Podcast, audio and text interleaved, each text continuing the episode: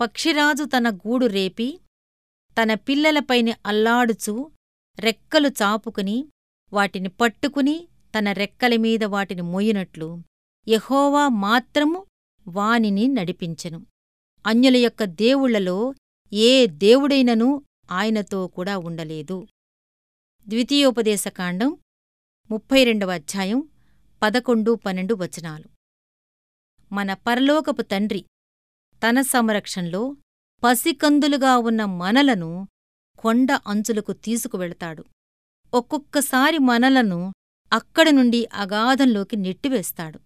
తద్వారా ఇంతవరకు మనం గ్రహించలేని ఎగిరే శక్తి మనకు ఉన్నదని గ్రహించాలి. ఈ శక్తిని మనం గ్రహించినప్పుడు ఇక జీవితాంతం హాయిగా దీనిని ఉపయోగించుకుంటాం. అయితే ఈ ప్రయత్నంలో మనకేదైనా ప్రమాదం జరిగే పరిస్థితి కనిపిస్తే ఆయన పక్షిరాజులాగా మన క్రిందికి ఎగిరివచ్చి తన బలిష్టమైన రెక్కలమీద మనలను మోసుకుని పైకి తీసుకువెళ్తాడు. దేవుడు తన వాళ్లను కనీ వినీ ఎరిగని కష్టాల్లోకి నడిపించినప్పుడు ఆయనే తమను వాటి నుండి విడిపిస్తాడని నమ్మకంతో నిశ్చింతగా ఉండవచ్చు. దేవుడు నీమీద ఏదన్నా బరువు పెడితే దాని క్రింద ఆయన చెయ్యి ఉంటుంది. ఒక బ్రహ్మాండమైన మర్రిచెట్టు కింద ఒక చిన్న మొక్క ఉంది. దానిపైన పరుచుకుని ఉన్న మర్రిచెట్టు నీడ గురించి ఆ మొక్క ఎంతో సంతోషిస్తూ ఉండేది.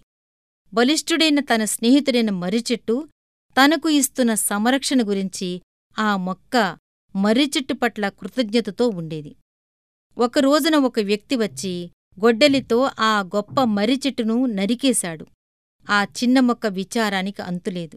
అయ్యో, నా నీడ పోయిందే, ఇప్పుడిక పెనుగాలులు నామీద బలంగా వీస్తాయి, తుఫానులు నన్ను పెళ్లగిస్తాయి అంటూ అది రోదించింది.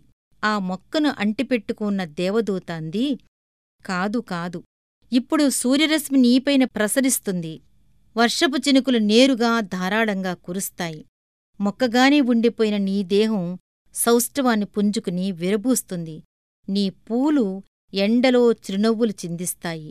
నిన్ను చూసిన వాళ్లంతా అంటారు, ఈ చిన్న మొక్క ఎంతలా ఎదిగిపోయింది, ఇప్పటిదాకా దానికి ఉన్న ఆశ్రయం నీడా తొలగిపోగానే ఇది ఎంత అందంగా నవనవలాడుతూ ఉంది.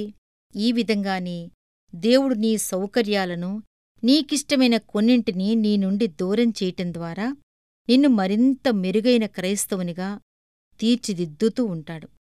దేవుడు తన సైనికులను యుద్ధరంగంలోకి, కష్టసాధ్యమైన పనుల్లోకి పంపించటం ద్వారా శిక్షణ ఇస్తూ ఉంటాడు, మెత్తని పరుపులపై పడుకోబెట్టడం ద్వారా కాదు.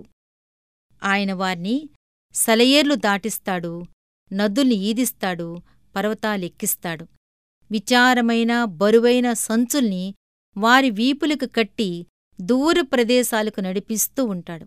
అంతేగాని వారికి తళతళలాడే యూనిఫామ్లు వేసి క్యాంపు గేటు దగ్గరే చతికిలబడమని చెప్పడు.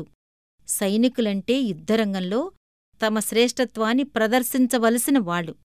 శాంతికరమైన సమయాల్లో సైనికుల అవసరం లేదు. తుపాకీమందు వాసనలో, ఫిరంగి మోతల్లో, పొగల్లో, తుపాకీగుండు దూసుకుపోతున్న స్థలాల్లో మాత్రమే సైనికుడు శౌర్యాన్ని నేర్చుకుంటాడు. క్రైస్తవుడా, నీ కష్టాలన్నిటికీ ఈ ఉదాహరణలు చాలు కదా. నీలోని శ్రేష్ఠతను దేవుడు బయటకు తెస్తున్నాడు. నిన్ను యుద్ధరంగంలోకి నడిపించటం ద్వారా నీలోని సైనిక లక్షణాలను అభివృద్ధి చేస్తున్నాడు. దానిలో విజయం సాధించటం కోసం నీ మనసంతా లగ్నం చేసి పోరాడు.